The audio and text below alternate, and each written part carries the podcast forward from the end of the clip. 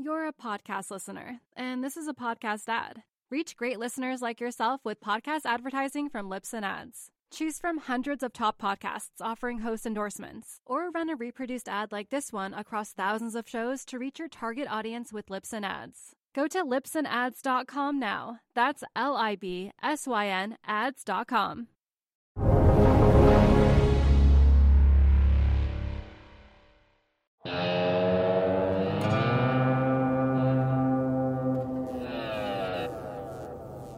Today, I'll be speaking to the one and only Hugh Hendry about the relationship that he sees between gold, silver, and real rates. Then I'll be speaking to Weston Nakamura about some dislocations that he's seeing in the VIX futures markets. But first, I'm going to be speaking to Real Vision's own Max Wiethe about the stories of the day. Max, welcome to the daily briefing. How are you doing?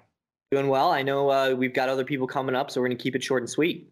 Yeah, this is going to be a lightning round with you. Um, so Buffett, uh, Warren Buffett, and Berkshire Hathaway recently filed their 13F.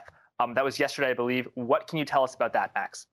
Well, I mean, the big one for me was, you know, the the dropping of Barrick Gold.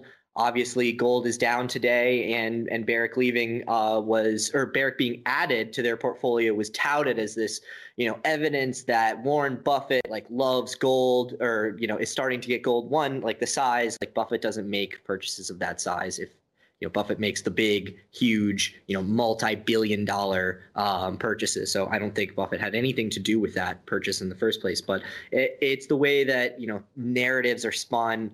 Like I think it's just uh, another great example of like being cautious. You should be cautious about narratives and remember who's saying things and why they're saying them. Uh, because I, I that didn't pass the smell test for me um, originally. And yeah, so I mean that's the big one. Um, I think they added some Verizon, which they had trimmed earlier in the year, so a little bit of a, a reaffirmation of, of that bet. But you know, that was the main one I was I was watching. Looked like they they cut some financials. They added one um, insurance company, uh, but you know, cut yeah. some of their other financial uh, holdings there. Yep, I believe they exited J.P. Morgan entirely, which is significant. They had trimmed it earlier, and they also cut their Apple stake although that's not as significant as the headline sounds, people say, oh, he sold Apple, but really they're just trimming their position because they still own about $120 billion worth of it. Yeah, that's a perfect example of what I'm talking about when I say like narratives. Like it's a great narrative to say like Warren Buffett like sold his Apple, but like 120 billion. That's you know still pretty confident there in in Apple's future. So you know I would just tell everybody to be cautious about these sorts of headlines and narratives because uh, often there's a reason, whether it's clicks, whether it's supporting your own positioning or your portfolio, if it's coming from, you know, say a, a gold bug. Um, it's just remember why you're hearing it, who you're hearing it from. Yeah, as always, do your own research, folks. Uh, let's move on to the next story, which is the storms that have engulfed uh, much of the, the middle of the United States, particularly Texas, forcing uh, rolling lockdowns on the state. Uh, Max, what can you tell us about that, as well as the energy uh, implications uh, that, that are perhaps behind it? Look, I mean, as far as you know, boots on the ground, I, I'm probably not the, the right person to tell you exactly what's happening in Texas. I know we have a you know a team slowly growing in Dallas, and um, I'm sure they they could tell you horror stories about what's going on there. Um, and then obviously some people in Austin too. We've had to cancel interviews. Um, you know, we we hope to have some some interviews with some people who are based in Texas this week that that has we've had to cancel. So you know, it has certainly affected us, but really in terms of what I'm taking away from it is more more big picture stuff, which is, you know, I talked to Shawn Hackett earlier this year who was talking about a bullish view on commodities. A lot of people have been bullish on commodities. It's been because of inflation um, and inflationary concerns. He has a completely different take, which is that there are supply disruptions, and obviously supply is determined by, you know, the, the crop production, which is largely driven by by weather. Um, and, and he was saying we're going to have a cold winter, we're going to have extreme weather volatility, and that's going to be bad for crops. So uh, at least though so far, that seems to be um, working up. But again, it comes back to that narrative stuff that I was talking about earlier, which is you know the narrative and what's happening and are not always tied together. Um, but then thinking more long term, like uh, uh, not a little bit. I mean, this is drastic cold weather and serious, but you know, we're supposedly going to electrify the entire, you know, everybody's going to have electric cars. And how much electricity is that going to add to the grid? And, and look what you know this this weather um, has done to to the grid in Texas and and the inability to to produce enough power there. Um, you know I'm sure Adam Rodman is pacing back and forth in Dallas in the cold saying if only they had listened to me you know nuclear fixes this. So just thinking about this as an example of longer term trends that you know electrification and uh, commodities like copper that are going to be needed. You know, there's just another data point, evidence that we're not even close to where we need to be in terms of having the grid ready for all the electrification that is supposedly coming uh, in the future. Definitely. And with regards to uh, facts mattering more than narratives, there's been a lot of narratives being bandied about about oh this is uh, uh, solar's fault. This is wind's fault. Oh no, actually, it's natural gas's fault. I think the reality is just the grid is not uh, built for the, for such extreme weather. Um, and I'd also add uh, that a lot of people uh, see that we've seen enormous price increases in oil and natural gas, and they say that that's inflation. When it obviously is from uh, exogenous events such as you know like uh, a, storm is not going to be here for five years, and that that shouldn't affect the five-year break-even uh, inflation rate. Um, and yet you hear some people saying it does. But just to give a little fa- facts to this story, um, the, the Texas power grid generally uh, was, was, requiring about six, excuse me 70 gigawatts. Um, 42 of those gigawatts were offline as a result of the Arctic frost. Um, and also as a result, about 40% of U.S. oil production is now offline. And you see the WTI surging uh, well beyond 60 into about uh, $61.50 now. So you are seeing how how, how that story is affecting is excuse me is affecting prices uh, in the real time. Yeah, and I would say less the story affecting prices, but you know that's an actual yeah. uh, supply disruption there. And yeah, I mean natural gas. Uh, Shawn in the previous interview I mentioned with Shawn Hackett, he was extremely bullish on natural gas because of this hard winter. Um, I don't think he was expecting something you know this extreme. Uh, but you know, the, it, it really matters in physical commodities. It's a it's a supply and demand story. Absolutely. Um, Max, switching gears again, uh, the GameStop hearings uh, commenced today, uh, the congressional hearings in DC. What do you make of those?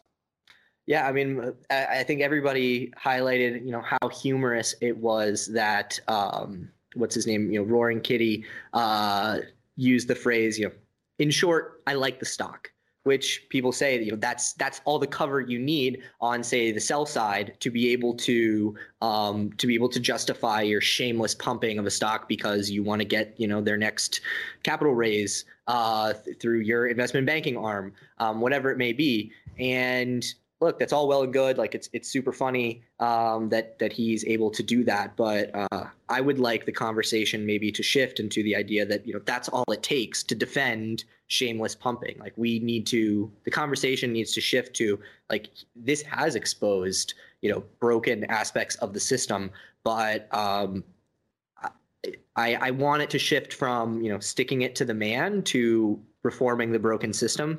Um, and I, have had a little bit enough of the stick it to the man stuff that that's happening there. And then as well, you know, GameStop, uh, or I mean, uh, Robinhood came out and they said that they they did not, um, you know, favor hedge funds over their clients. I think that that is true. Uh, again, narratives really got away from themselves here in this, and and it it has lasting effects and oftentimes you know negative effects uh, for for people who who cling to those narratives.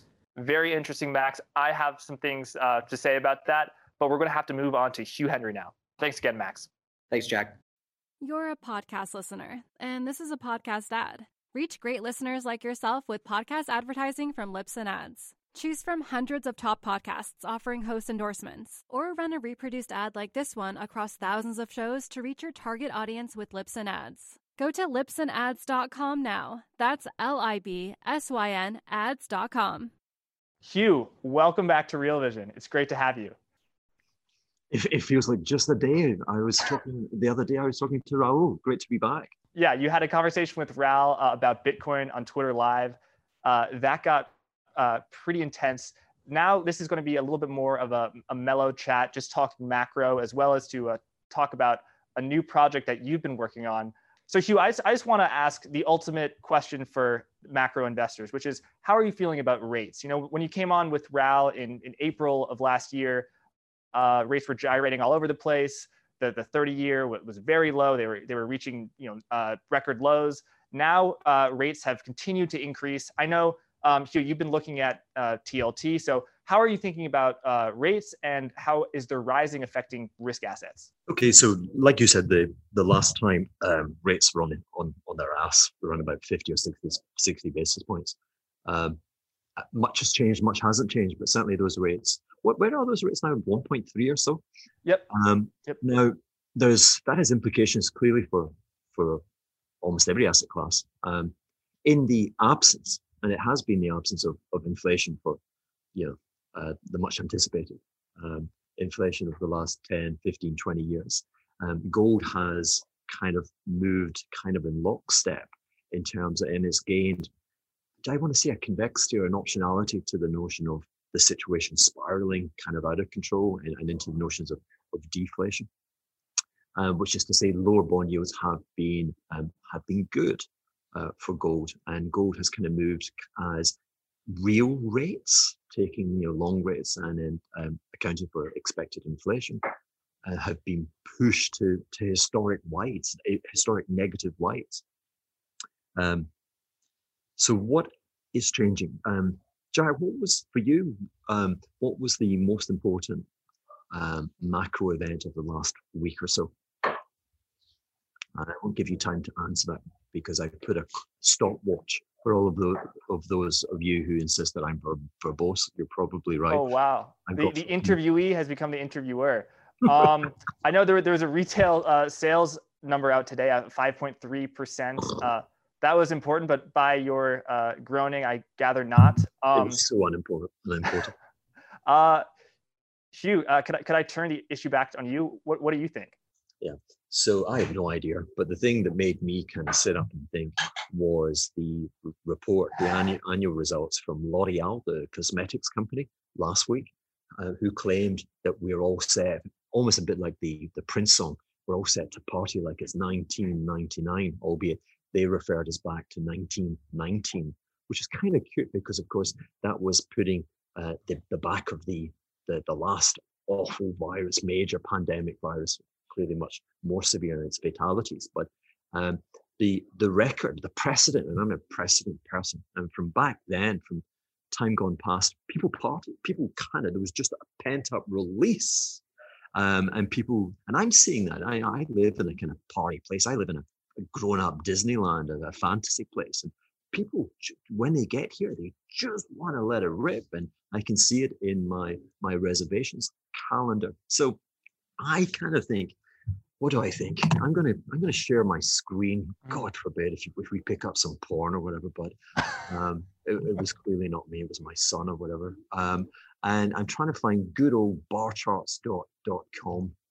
There we go. This is simplistic, but you know this is going back to about 2010 or so, and it's the long-term positive chart in the ETF for the long bond.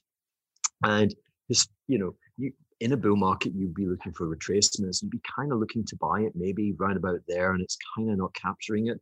And I'd probably come back to here, this this level, whatever it is, 130, let's say.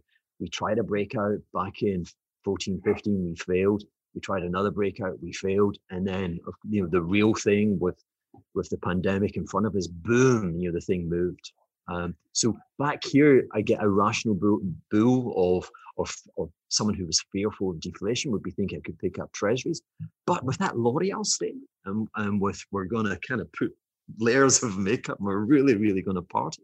I'm beginning to think now that it's going to come to a level. I don't think 120, 120 would be too easy. It's going to get to a level where classic bull markets have to kick all the believers. You know, I keep going back to the disciples in the garden of of whatever it was. And like, hey, the centurions are saying it. You know this guy Jesus, the guy with the beard, and like, never, never heard of him. You know. And I think we're going to have one of those Garden Gethsemane, whatever it's called, moments. We should say it could probably trade in that kind of 100, 110 area. Now, clearly, that is idle speculation on my part, but I like to believe I like to create notions of drama and then kind of ask myself how I would think. So I think it's going to be really, I think the economy is going to boom. I think uh, those long rates are going to be under enormous pressure. I don't believe that bull market is over, but I believe people will be led to believe it's over. So that's my thought experiment, if you will. Okay, so interesting. You think short term or maybe near term there could be some pain in the treasury market. Uh, Hugh, I'm just thinking it's sort of the, over the last 10 years, the last decade, uh, where we've had strong economic growth and low deflation. What you wanted to own was bonds and you wanted to own tech. I see that both neither of these two assets will perform well in your new party uh, reflationary world. So you want to own the cyclicals, your cruise liners, your your uh, you know your energy services. What else is in the is in the Hugh Hendry portfolio according to this thesis that you just laid out? Well, there's nothing in the Hugh Hendry in the fantasy portfolio because all of my um, activities are centered on the island. Um, so, and I think it's worthwhile, you know, making that that very very transparent. But it it is the the, the mining complex. It's the commodity complex, um, and and for that that extends actually to Bitcoin, and which is to say, the assets that in the last four months have just been like a skyrocket, and, and it's a profoundly difficult and compromising position today because you know uh, Raoul was kept calling me a mean reversion guy. Like you know he's like this funky S curve guy. I'm just this boring mean reversion guy. But you know, uh, so so it may be. Um, my compromise. So I find the, the movement has been so stark in the last especially the last three months, that I don't really want to commit everything. So again, let me push back.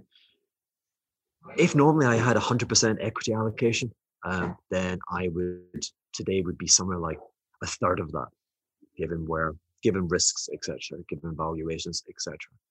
So of that third, so let's say I had a hundred million dollar portfolio, I want to put thirty-five million dollars to work. Okay, um, but today actually I'd only be putting probably about $15 million. I'm trying to flesh, flesh this out. Um, and I would, I'd have positions in mining stocks and, you know, I've been out there talking about uh, uranium and silver. Gold is, is, gold is really, really tricky. So I, we have this thing called Bitcoin to, to come back and quote from Bono and U2. Bitcoin is like a thief in the night, see the world by candlelight. Um, and it's, is robbing and it's robbing someone and it's robbing gold. Um, like I said to you, gold has historically this recent history has moved in lockstep with real rates. Real rates had a bit of a gyration in the last four months.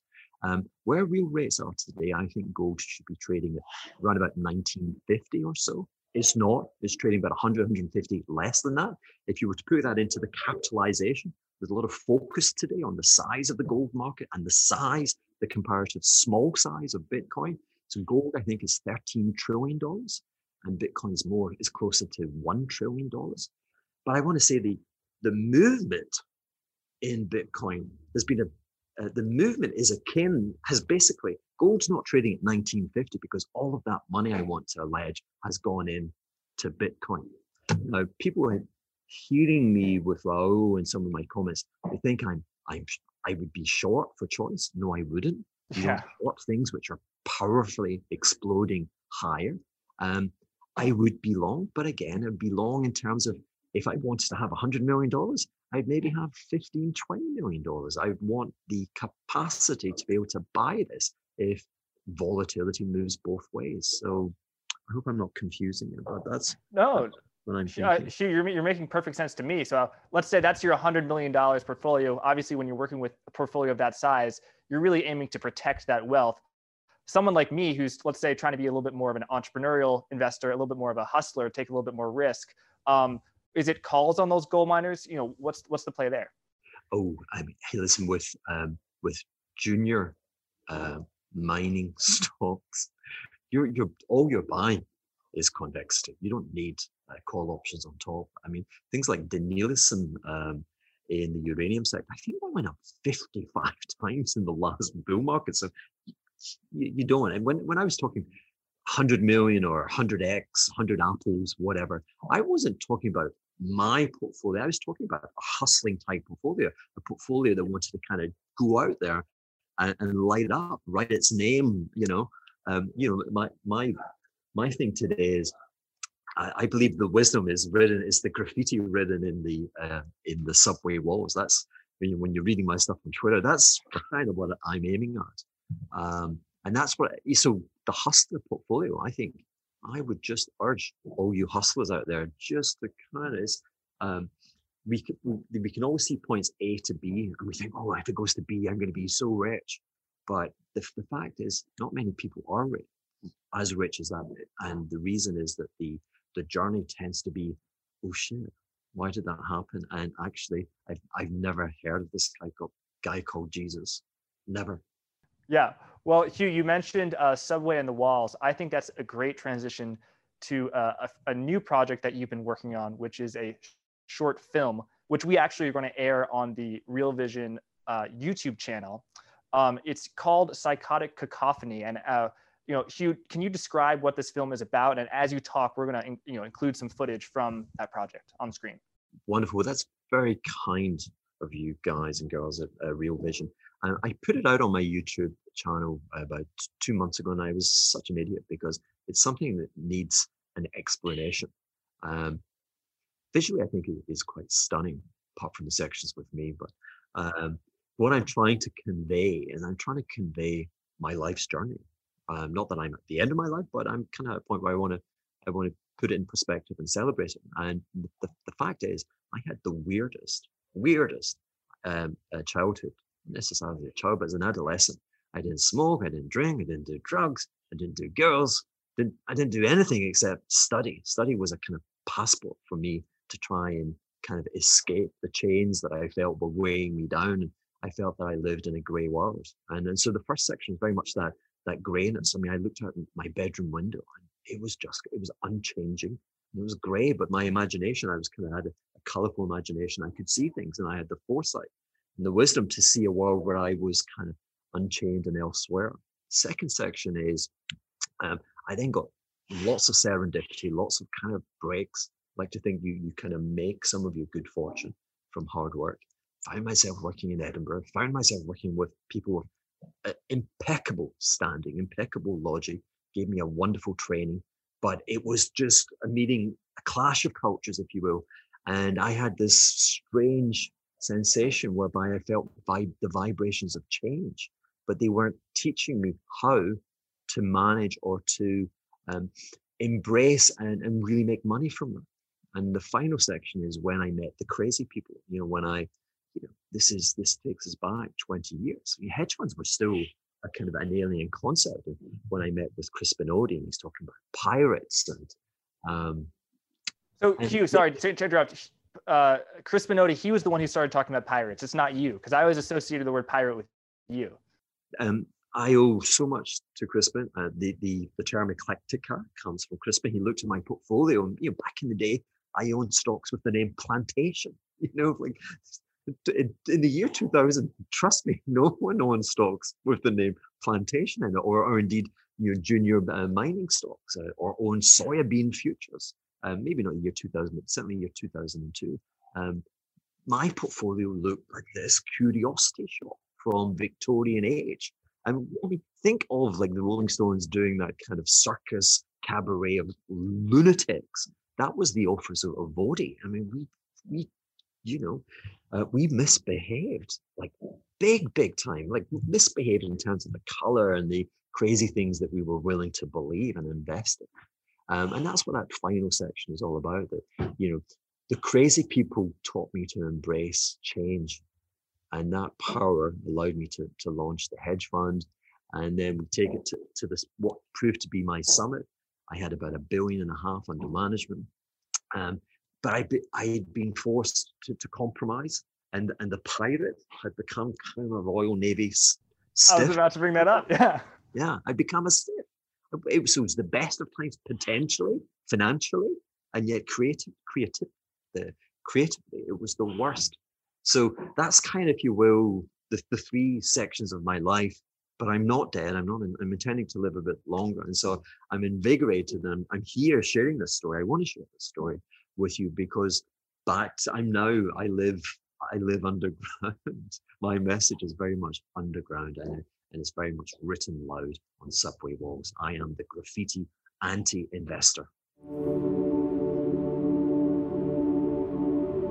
Now, curiosity is different. It's different for everyone. For me, it's rock, it's roll, it's peace, it's everything. Perhaps, maybe just that's why I talk in extremes. Faith You mean the, the demons, the voices in my head? We love it here at Real Vision. Hugh, thanks for sharing your journey. Um, we, we, you know, you just saw some uh, of the of the of short film on screen to the people at home, but again, it will be uh, on our YouTube channel, and you can check that out. Um, Hugh, so great to have you on Real Vision as always. Hope to have you back soon to pick your brain on you know Bitcoin, gold, silver. Know, Hugh, we didn't get to talk about silver. That's I want to get you back and talk about that because you know I was hearing um, you know oh it's the retail, it's the Wall Street bets pumping up silver from 26 to 29. I'm saying no, it's not Wall Street bets. It's Hendry. I know. it's, it's, and you and, and, and behind me, I got some really talented people. I mean, this the things, the analysis that I kind of purported to tell you come from my my old investment uh, partner, uh, Thomas Roderick, who runs a hedge fund now um, out there, a macro hedge fund, and doing very very well with it. Um, so, um, and the, the last leading shout wouldn't necessarily be silver; it would be owning industrial metals. Um, but the mining stocks with the whole globalization or reverse globalization, there's a premium today from owning stateside or Canadian and US assets. Those are the ones that have got the stronger beta to, to the upside for, for, for many other reasons that we could discuss. Mm, because of political stability reasons? Yeah. Interesting. All right. Well, uh, Hugh, thanks so much. You've been very generous with your time. Um, thanks, and uh, hope to have you back on the alarm. I could, we're doing 15 minutes, baby. 15 minutes, we yeah. Did it. We did it. Boom. All right. Dumb. Thanks, Hugh. You're a podcast listener, and this is a podcast ad. Reach great listeners like yourself with podcast advertising from Libsyn Ads. Choose from hundreds of top podcasts offering host endorsements, or run a reproduced ad like this one across thousands of shows to reach your target audience with Libsyn Ads. Go to libsynads.com now. That's L I B S Y N ads.com. Now, with the market plumbing, we're going to go to Weston Nakamura. Weston, how are you doing? Hey, Jack. How are you, sir? I'm doing well. So, uh, you made a post in the exchange about uh, some dislocations you saw in the VIX futures markets. The VIX, commonly known as the, the fear uh, fear index, which uh, gauges the implied volatility on various options contracts. Um, what was it you noticed? And uh, tell tell us about this. Well, why is it significant? Sure just before before I say that, uh, the VIX is no longer the fear gauge. The VIX is the greed gauge. Um, this was um, this has actually been brought up in Real Vision before, uh, but because of this call skew, there's basically so many calls being bought. It's no longer measuring fear; it's measuring greed. So when there's when there's S and P up and VIX up, it's not necessary. It just means that's actually just in line with greed. Um, but with regards to my note um, that I posted on the exchange, yeah. So basically, last week I said that I noticed that there was a rather huge dislocation between the front month and the second month of uh, VIX. So basically, you have um, you know VIX futures and the spot VIX. The spot VIX is like the S and P 500 index. It's not ownable. It's just an index. It's just a number. The futures you can own and trade and the futures more or less they you know they don't deviate from one another too much. But there was a massive massive dislocation between the march vix and the february vix which expired today. So it was soon to expire. And when that happens when you have the second month and the front month spread when that widens out that dictates the direction of s&p so when it, when it's the spread widens s&p goes up. When it contracts s&p goes down. And so what I noticed was that because of this this huge spread, the February VIX was essentially getting sold down. It was pulling the the spot VIX, what you see as you know the VIX on you know on the corner of the screen or whatever. It was pulling that level down. That was pushing SP, S&P up. And then today, when the contracts expire, and March, the next front month, is five, you know, vol higher you're going to see a massive spike in VIX, and then you're going to see a potential huge, you know, sharp sell-off in, in S&P, or at least, you know, the end of the the um, all-time highs rallies. So, so that's basically what's what been happening. Saying, okay, so what you're saying is that as uh, these February contracts expire, investors are going to have to either get out of that position or roll them uh, up to a level of the VIX that is higher, and that the the March VIX will now become uh, the spot, and uh, that will be higher. And and tell tell us what is the connection? Uh, why when the VIX increases, why does that uh, mean that the S and P is going to sell off? What's the what's the plumbing there? Sure. So uh, if you look at the, um, the the charts, so if you look at this um, March to Feb uh, spread and the VIX index, so basically what you have is um, when there's a spread like that, right? When the the the second month minus the immediate front month, when that second month is lower than the um, front month. In other words, when there's less uncertainty two months out than there is in the immediate, that's going to cause for a sell-off. That's why that happens. That's the mechanics behind it. When when that when that spread when the second month minus the front month is negative, that means that the there is more uncertainty in the immediate than there is two months out. In the immediate, as in you know one month implied out, um, and then vice versa. When there is uh, more certainty, like you know normal life. When there's more certainty in the immediate than there is two months out um, you get a directional um, upside to the index. Okay that makes sense. Uh, i guess my next question is where do we go from here? Um, we have the vix is is likely set to rise. It, it is up today. Um, we did see a sell off in the s&p 500 uh, do you expect that to continue? Was this just a one day uh, uh, phenomenon that you expected, or is this uh, something that we can expect from here on? So, um, what I was h- highlighting in my note was like an extreme case scenario where you get something like minus $37 per barrel in um, crude, which is the exact same sort of setup. So, around this time last year, uh, you have USO, which is this oil ETN, which is structured the exact same way. They give oil exposure, they give crude oil exposure to investors by owning the front month and the second month um, uh, CL crude oil contracts on CME. And what happened was that this this oil ETN uh, USO, they essentially got they they got stuck with so many of these soon to expire um, futures contracts that there was nobody to sell to, and they literally had to sell at minus 37 um, as as their you know at 37 dollars per barrel. And that also has to do with because of the fact that they have to take physical delivery there wasn't enough uh, oil storage you have to pay to get oil off your hands and all that kind of thing. But the same sort of mechanics apply here where that kind of structure and then after that they they now have diversified into more than just the only the front two months.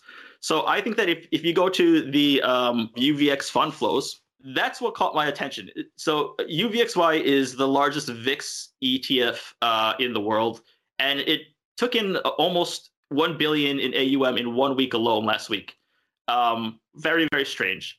And if they don't change their structure the same way that USO did, you could very well see a situation in which you just get these huge inflows the week before expiry, just so, like it was, you know, coming into this one. But and if UVXY is forced to buy a soon to expire VIX contract, you're going to see more and more dislocations between the front month and the second month contract.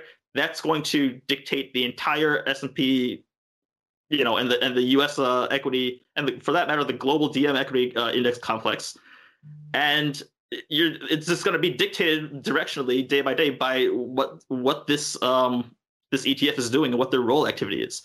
And so what's dangerous is that you could have very well have seen a situation in which, you know, uh, if a billion came into UVXY in a day, they'll be forced to buy February futures, uh, VIX futures, which then they have to what roll in the like 45 minutes later, like out of it, and they're going to be selling it to nobody. They're going to push VIX down to like I don't know, like 10 or something, or in single digits, which is the equivalent of like you know minus 37 dollars per barrel of, of crude. And should that happen, you're going to see an SPX rally of like 10% in a day, followed by a minus 10% the following day, right? And it's just going to be insanity in the markets that have nothing to do with index fundamentals or anything like that, right? So okay. it, it's incredible power. That, so, so is, Weston, that's what you mean when you say a whiplash. Is you yeah. have all of this money coming in. Um, they have to sell the, the spot price, or they have to sell the the, uh, the the the front month VIX future as it approaches expiry, pushing that price down and bidding up the uh, the other one. That that causes the the market to surge. Um, but once the expiry actually happens, you, it surges right back down. So that's that's what you meant by whipsaw. Up 10%, down down 10%, right? Right, and, and and just the structure of the market, the structure of these ETFs, and the structure of the fact that there are so many funds that are simply just relying on a, a value at risk, a VAR model that's mm. simply priced off of the VIX. They they just they have you know god knows how many positions um, in exposures, but they just look at one figure and they say, okay, if VIX is at X, we sell Y, and if VIX is at you know Z, we will buy A amount or whatever it is. Then it's just oversimplified, and that's why you get these huge index level, index wide swings on a strong retail uh, figure or whatever it may be that comes out, and then people kind of try to analyze it that way, and you know, but it's just it's totally become a mechanical market uh, in every way, in risk management, in fund structures, in, in passive fund structures, and in everything. Mm. Mechanical indeed. Well, Weston, uh, as we close out this daily briefing, um, you know, this is one of just one of the very interesting things that uh, you posted this on the exchange. There's so much more on the exchange. What can you tell us uh, about that? Yeah, sure. Uh, so we actually just released um, our uh, February edition of Inside the Hive Mind of the Real Vision Exchange. It's basically a monthly publication of what's going on within the exchange. This past month, it's you know it's backward look backwards looking, but this past month in January was the most significant month for individual investors, perhaps in you know modern history, certainly with not just GameStop but the entire sort of movement of it. We being a social platform of you know discussing finance, we are very much relevant to this. Congress uh, House Financial Services Committee is meeting tomorrow discussing this with the CEO of Robinhood and, and all that. This is very, very topical. This is very relevant. I suggest everyone go to Real Vision's, uh, uh, the Real Vision Exchange. Um, you can find it on my page, Wes Nakamura. Um, download it, read it, um, and it's really good insight. And you can get tap into the hive mind of the Real Vision Exchange. Absolutely. If you like what Weston had to say, and just know that he is the king of the hive mind. He's the king bee. So uh, you get no. you get all that honey in the hive mind. There, are are there are no there are no kings. there are no kings. There are no. Uh, I'm not a queen bee. We're all we're all worker bees. We're all contributing bees. there we go. Well, Weston, I think this is your second time on the daily briefing, right? It is. Yeah. It is. Well, we have to have you on more often. It's it's always great to talk to you. Indeed. Thank you so much.